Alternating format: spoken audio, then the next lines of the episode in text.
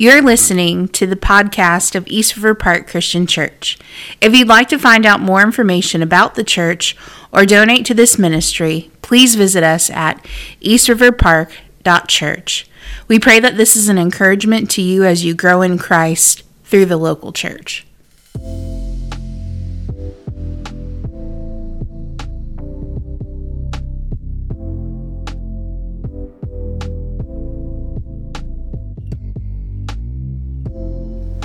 Matthew, is there anyone that celebrates Christmas music before December 1st? Half of America. That's an official statistic. Yeah. Yeah. That's good. if I can begin with a confession, uh, not all of my ideas are great ideas. And last month, I decided that some of the men of our church should hike uh, to the Round Bald uh, on Roan Mountain. It seemed like a, a decent idea when I first uh, thought about it.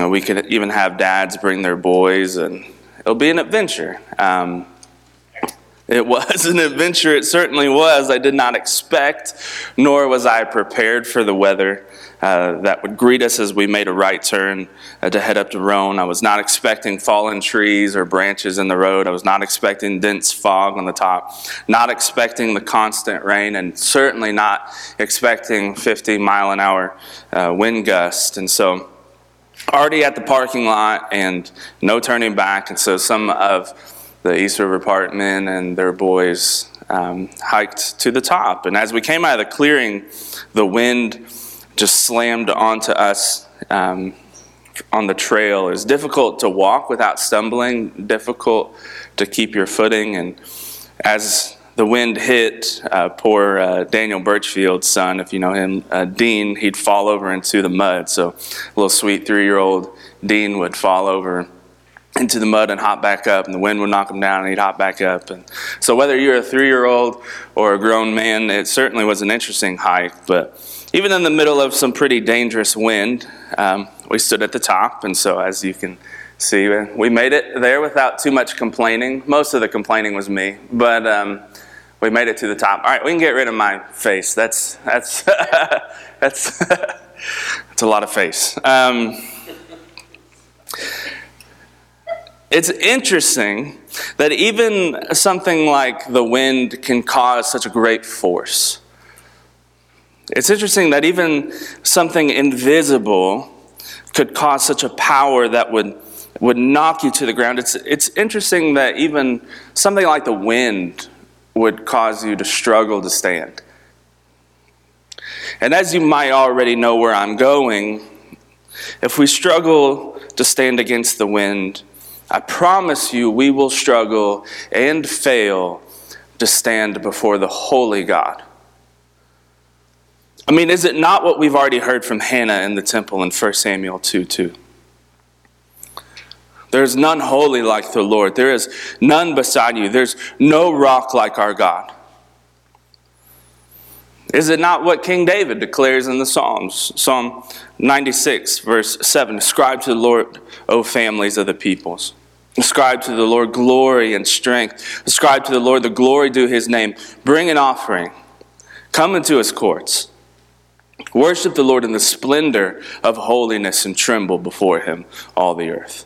Oh, our, our God is high and lifted up. Our God is above every name. Our God is powerful and mighty. Our God is sovereign over all. Our God is holy. Who can stand? Like who, who this morning could stand before the holy God? It's the same question asked by the people in 1 Samuel 6, verse 20, and the same question we will ask today. Who can stand before the holy God? So we'll begin in 1 Samuel 6 as we find the answer to that question. Um, if you have a digital Bible, I'll read out the ESV. If you have a bulletin, it's all over the bulletin because there's a lot of scripture uh, this morning. But before we read the account, let's pray together.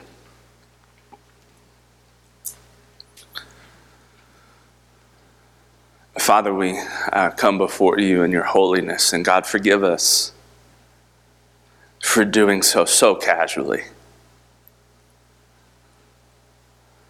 God, for, forgive us for gathering in a church in East Tennessee and not even beginning to think about your sovereignty, your power, your might. God, forgive us for the um, arrogance that we have, Father. The arrogance to think that we could even stand before you on our own. God, teach us from your word. God, give us uh, understanding from the account in 1 Samuel 6. Uh, we pray these things in your Son's name. Amen.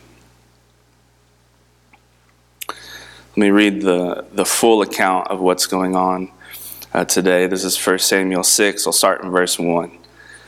the ark of the Lord was in the country of the Philistines seven months. And the Philistines called for the priests and the diviners and said, What shall we do with the ark of the Lord? Tell us what, what we shall send it to its place. They said, If you send the ark away of God of Israel, do not send it empty, but by all means return him a guilt offering, and then you'll be healed. And it'll be known to you why his hand does not turn away from you. And they said, Well, what's the, what's the guilt offering that we shall return to him?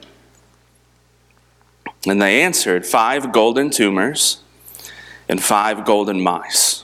According to the number of the lords of the Philistines, for the same plague was on all of you and on your lords. And so you must take images of the tumors and images of your mice that ravage the land and give glory to the God of Israel. Perhaps he will lighten his hand off you and your gods and your land. Why should you harden your hearts as the Egyptians and the Pharaoh hardened their hearts? After he had dealt severely with them, did he, did he not send the people away and they departed? Now take and prepare a new cart and two milk cows on which there had never come a yoke, and a yoke the cows to the cart, and take their calves home away from them. Take the ark of the Lord and place it on the cart, and put in a box at its side the figures of gold, which you are returning to him as a guilt offering. Then send it off. Let it go its way and watch. If it goes up on the way to its own land, to Beth Shemesh, then it is he who has done to us uh, this great harm. But if not, then we shall know that it is not his hand that struck us. It happened to us by coincidence. So the men did so. And they took two milk cows and yoked them to the cart and shut up their cows at home, calves at home they put the ark of the Lord in the cart and the box and the golden mice and the images of their tumors, and the cows went straight in the direction of Beth Shemesh along one highway, lowing as they went. They turned neither to the right nor to the left, and the lords of the Philistines they went after them as far as the border of Beth Shemesh. Now the people of Beth Shemesh were reaping their wheat harvest in the valley, and they lifted up their eyes and they saw the ark and they rejoiced to see it the ark of the field of Joshua of Beth Shemesh and stopped there. A great stone was there. They split up the wood of the cart and offered the cows as a burnt offering to the Lord. And the Levites took down the ark of the Lord and the box that was beside it, in which there were golden figures, and set them upon the great stone. And the men of Beth Shemesh offered burnt offerings and sacrificed sacrifices on that day to the Lord. When the five lords of the Philistines saw it, well, they returned to Ekron. These are the golden tumors that the Philistines returned as a guilt offering to the Lord one for Ashdod, one for Gaza, one for Ashkelon, one for Gath, one for Ekron. And the golden, golden mice, according to the number of the cities of the Philistines belonging to the five lords, both fortified cities and unwalled villages, the great stone beside which they set down the ark of the Lord as a witness to this day the field of Joshua of Beth Shemesh. And he struck some of the men of Beth Shemesh because they looked upon the ark of the Lord. He struck 70 of them down, and the people mourned because the Lord had struck the people with a great blow. The men of Beth, Beth Shemesh said, who, who is able to stand before the Lord, this holy God? To whom shall he go away from us, up away from us? And so they sent messengers to the inhabitants of Kiriath Jearim saying, The Philistines have returned the ark of the Lord. Come down and take it up to you. And the men of Kiriath Jearim came and took up the ark of the Lord and brought to the house of Abinadab on the hill. And they consecrated his son Eleazar to have charge of the ark of the Lord. From that day, the ark was lodged at Kiriath Jearim a long time past, some 20 years, and all the house of Israel lamented after the Lord. Who can stand before the holy God? For the past several weeks, we've watched both parties attempt that task.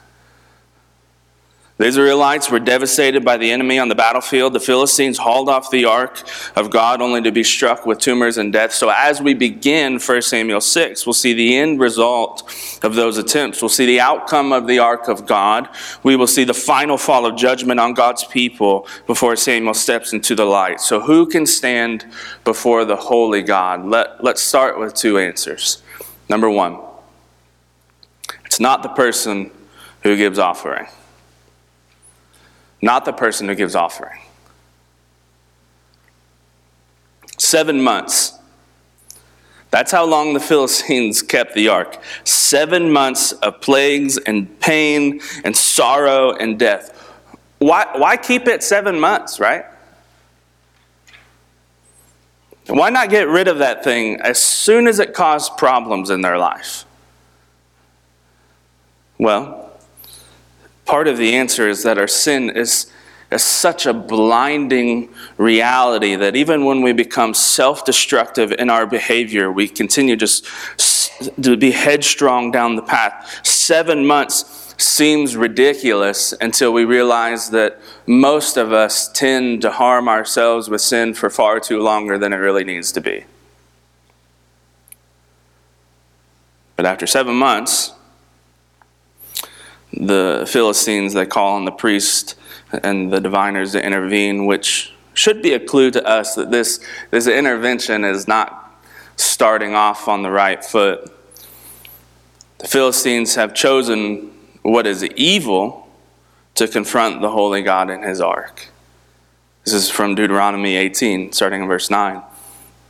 It says, When you come into the land that the Lord your God is giving you, you shall not learn to follow or you shall not learn to follow the abominable practices of those nations. There shall not be found among you anyone who burns his son or his daughter as an offering, anyone who practices divination or tells fortunes or interprets omens, or a sorcerer or a charmer or a medium or a necromancer, or anyone who inquires of the dead.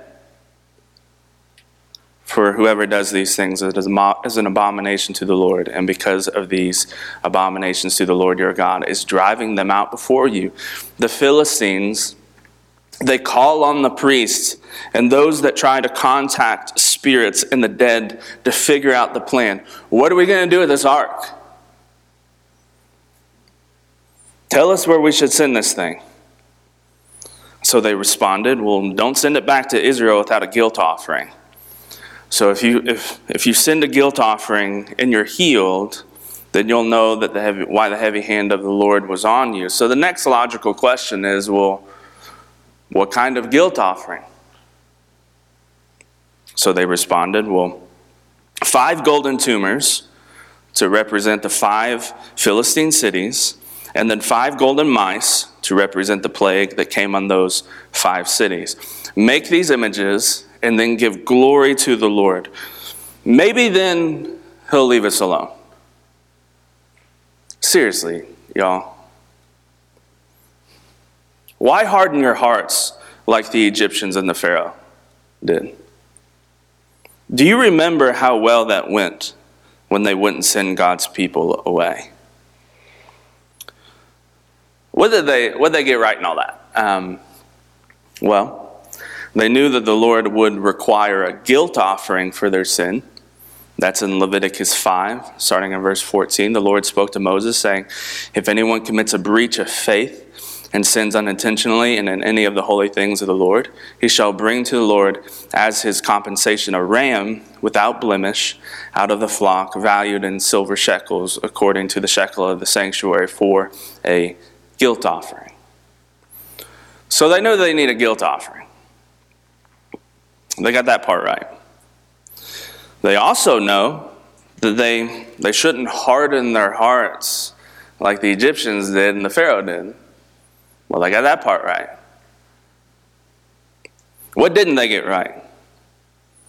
Well, they're using the priests and the diviners to call the shots. They aren't following the guilt offering requirements of uh, required of Leviticus, and worst of all, they create images of tumors in mice.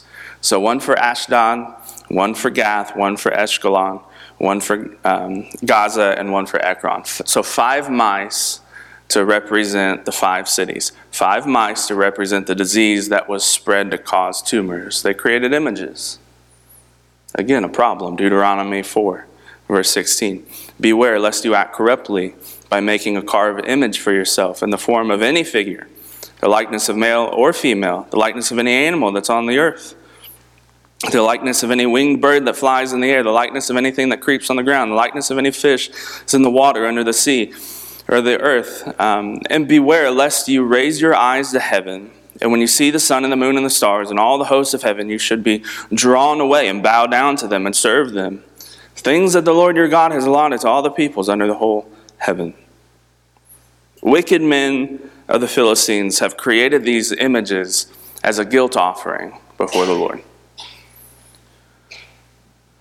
Friends, um, your offerings will not appease the holy God of Israel. The guilt offering of the Philistines, certainly wicked and a false offering before the Lord, filled with images that had nothing to do with the Levitical law. The holy God of Israel will not be purchased by what we bring to the table, or simply like you can't buy God with your good works or your money. Our offerings will not cause us to stand before the holy God. It actually says this in Isaiah 64, verse 6. We have all become like one who is unclean. All of our righteous deeds are like a polluted garment. We all fade like a leaf in our iniquities, like the wind that takes us away. There's no one who calls upon your name, who rouses himself to take hold of you. For you have hidden your face from us, and you have made us melt in the hand of our iniquities. Christianity, um, it is full of people that really believe they can buy favor with God through their good works. Christianity is full of people that really believe that good people go to heaven and then bad people go to hell.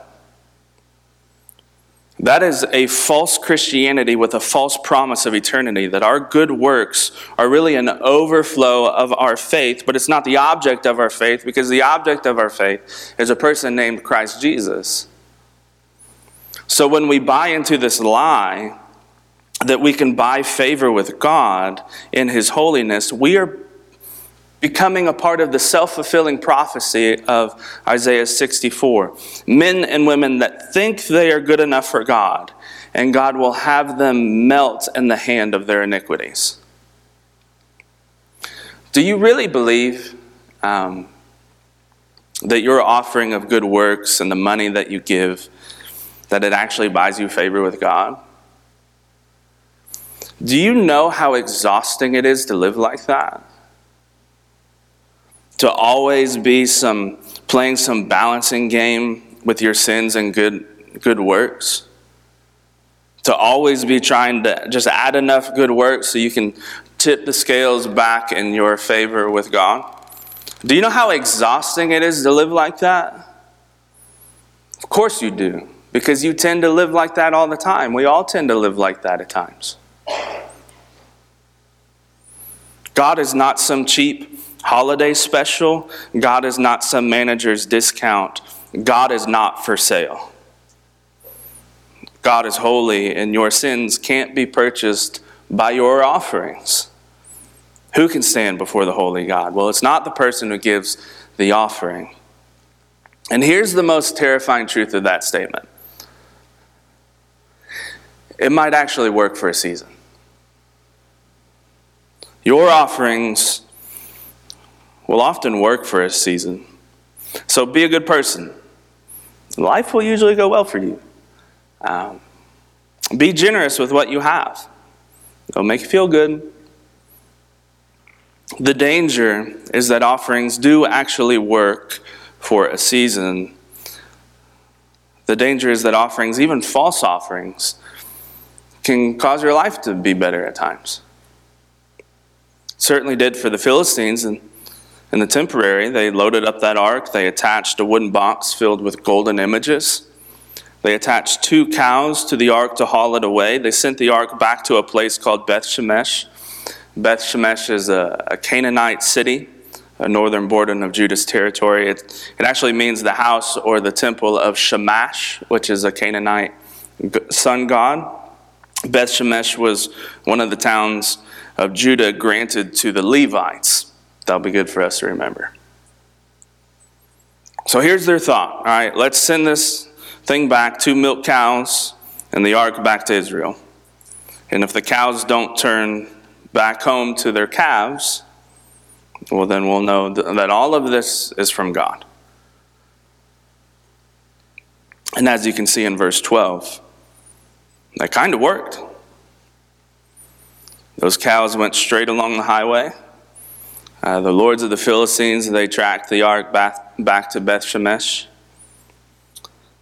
The greatest and scariest reality is that their offering sort of worked for a little while.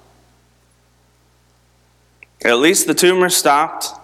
At least the plagues and the death stopped when the guilt offering was sent away with the ark. But do we really believe that the Philistines now have favor with God? Do we really believe that the Philistines were now uh, they're now God's people because they've offered some offering? Of course not, because the offering we give doesn't get it done. Well then, what about a sacrifice? What if we give a sacrifice? Who can stand before the holy God? Sorry to tell you, point two, it's not the person who gives sacrifice.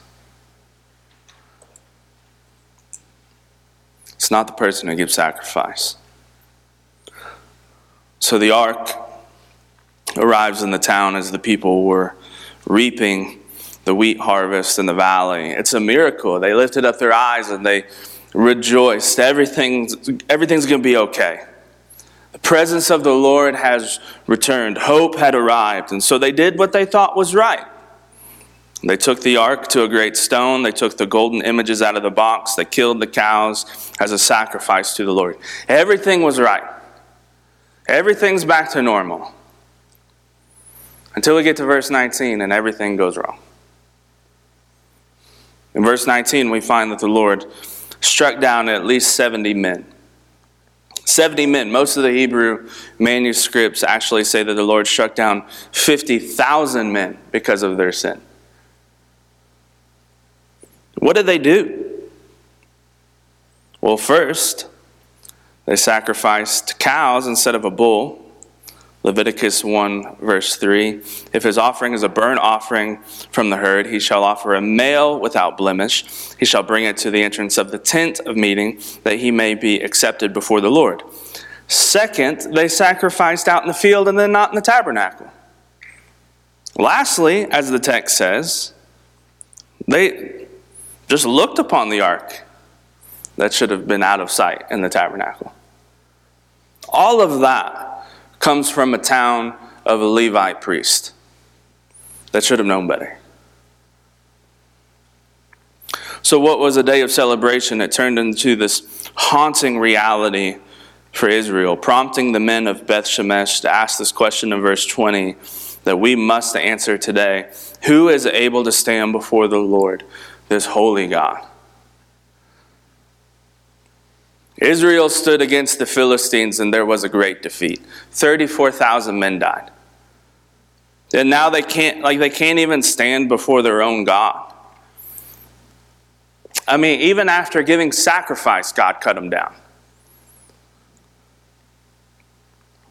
I mean, sure, yeah, they didn't get it perfectly right, but couldn't couldn't God show them a little grace?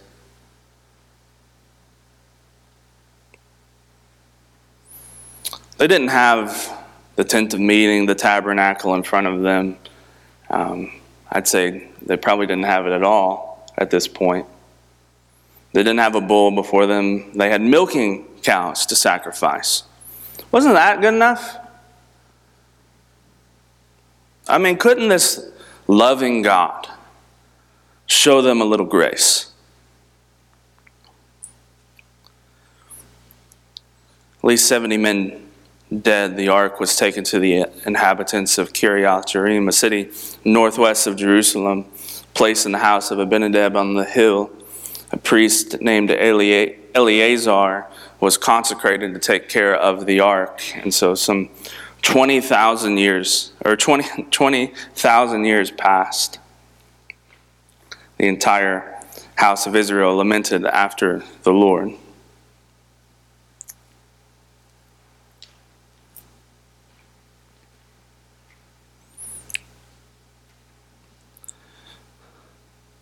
The ark was home. But Israel was killed and wounded in their sin. Who can stand before the holy God? Not even men that give sacrifice. Do you really believe that your sacrifice will allow you to stand before this holy God? What about all that you sacrifice for the church? What about all those that you sacrifice to serve those around you? What about all the gifts that you sacrifice for the good of East River Park and this community? Do you really believe that your sacrifice will be any different than the Levites of Beth Shemesh? Matthew 7, verse 22 And on that day, many will come to me, Lord, Lord, did we not prophesy in your name and cast out demons in your name and do many mighty works in your name? And then will I declare to them, I never knew you. Depart from me, you workers of lawlessness. Friends, the truth is, neither our offering or our sacrifice will let us stand before the holy God. There's nothing that you and I can bring to the table that will allow us to stand before this God. Eighth grade year um, of junior high, I, I tried out for our school basketball team. And all, I've played basketball my whole life. Uh, I was a pretty athletic kid, and really should be no reason I couldn't make uh, the middle school basketball team of Woodford County, Kentucky. And I went through the tryouts. Everything seemed like it went well. Um, certainly wasn't the best, and wasn't the worst. And coach said that he would uh, post the roster who made the team outside of the gym that week. Um, so the day that the roster arrived, my father drove me to school that morning. And he said he would walk in with me and check out the list. He played ball with me in the driveway. Maybe he already knew that my name wasn't going to be on that list. And so he's just trying to be. Uh, more, show some moral support. And so we walked in and both looked at that list, and I stared at reality. Jason Payne was nowhere to be found, and I, I wasn't good enough to make to make the team, and it it hurt my uh, insecure eighth grade heart. And Dad tried to offer some encouragement after the news, and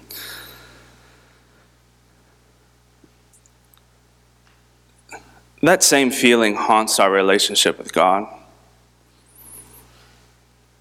as if we treat the Lamb's Book of Life as a basketball roster. That constant nagging feeling of just never being good enough. Just try a little more. Just do a little more. Just be a little better.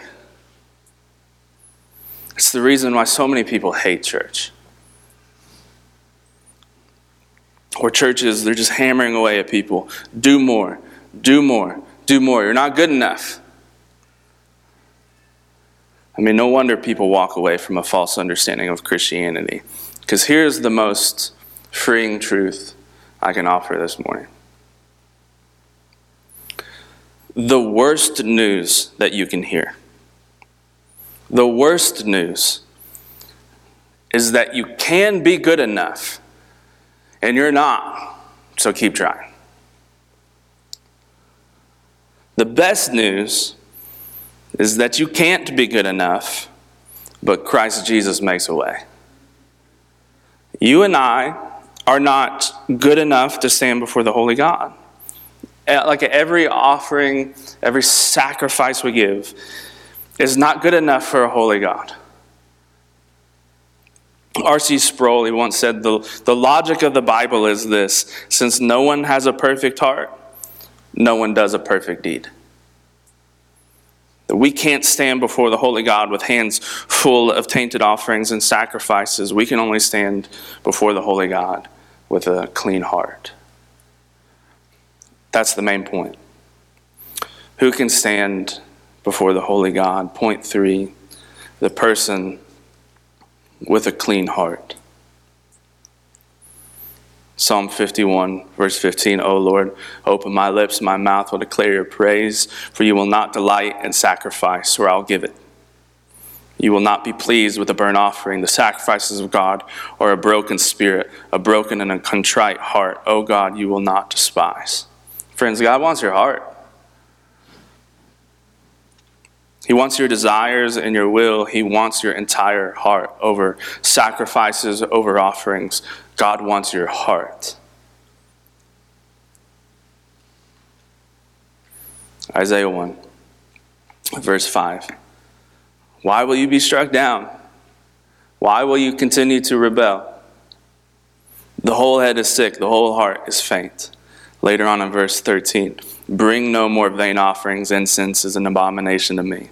New moon and Sabbath and the calling of convocations, I cannot endure iniquity and solemn assembly. Your new moons and your appointed feast, my soul hates. They become a burden to me, and I'm, I'm weary of bearing them. The whole heart is faint. Vain offerings and sacrifices will not do. What should we do? Later on in verse 18. Come now, let us reason together says the Lord. Though your sins are like scarlet, they shall be as white as snow. And though they are red like crimson, they shall become like wool. The question isn't who wants to stand before the holy God. Oh, you don't have a choice in that matter. We will either stand before the holy God and be cut down, or we will stand before the holy God made righteous through the work of Christ. Question really is do you have a clean heart? And with Acts 15, verse 8. And God, who knows the heart, bore witness to them by giving them the Holy Spirit, just as He did to us. And He made no distinction between us and them, having cleansed their hearts by faith. Do you have a clean heart? If you want to talk about anything after uh, the service, you want to know the answer to that question do you have a clean heart? I uh, would love to talk with you. Um, love to pray with you, but let's let's pray and then we'll sing a closing song. Father, we, we come before you and, and in confession, how many of us and how often we try to make ourselves right with you in our own power. And how exhausting it is, and how frustrating it is. Never feeling good enough. The truth of the Bible is that none of us can stand right before a holy God on our own, and we bring nothing to the table. It is only through the work of Christ, and so by faith, you make our hearts clean. God, help us to be reminded of, of the gospel reality and truth uh, that even 1 Samuel 6 reminds us of. And we pray these things in your Son's name. Amen.